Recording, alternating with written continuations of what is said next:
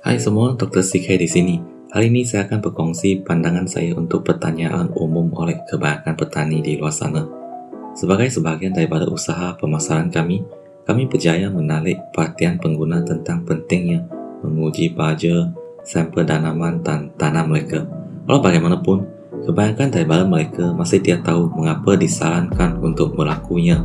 Dari webinar yang saya ikuti baru-baru ini mengenai pertanian pintar saya mengetahui bahawa di Malaysia, sekitar 95% berkebun kecil atau petani tidak mempunyai akses ke pengetahuan atau kemudahan ini.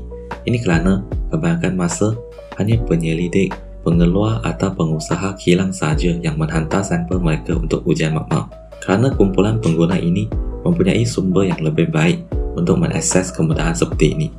Sebenarnya, ujian makmal adalah alat yang paling biasa tepat dan penting digunakan untuk mengenal pasti kandungan nutrien sebenar dalam sampel yang berbeza seperti baja, tanah dan daun.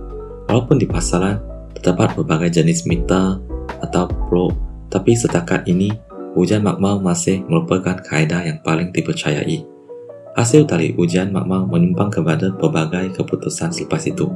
Sebagai contoh, hasil makmal memberikan maklumat mengenai status nutrien sampel anda dan maklumat ini boleh membantu membuat diagnosis, merancang cara penyelesaian atau memberi cadangan untuk menentukan hasil pengeluaran yang tepat. Dengan ini, kita boleh memantau pertumbuhan tanaman berdasarkan hasil ujian makmal. Setakat ini, tiada alternatif lain untuk ujian makmal yang mampu memberi gambaran mengenai kandungan nutrien baja, tanah dan daun anda. Memang tidak dapat dinafikan tiada ujian makmal yang 100% tepat. Walau bagaimanapun, analisis makmal kami dilakukan berdasarkan Malaysia Standard iaitu MX417 dan dikendalikan oleh ahli kimia profesional dan juru teknik makmal.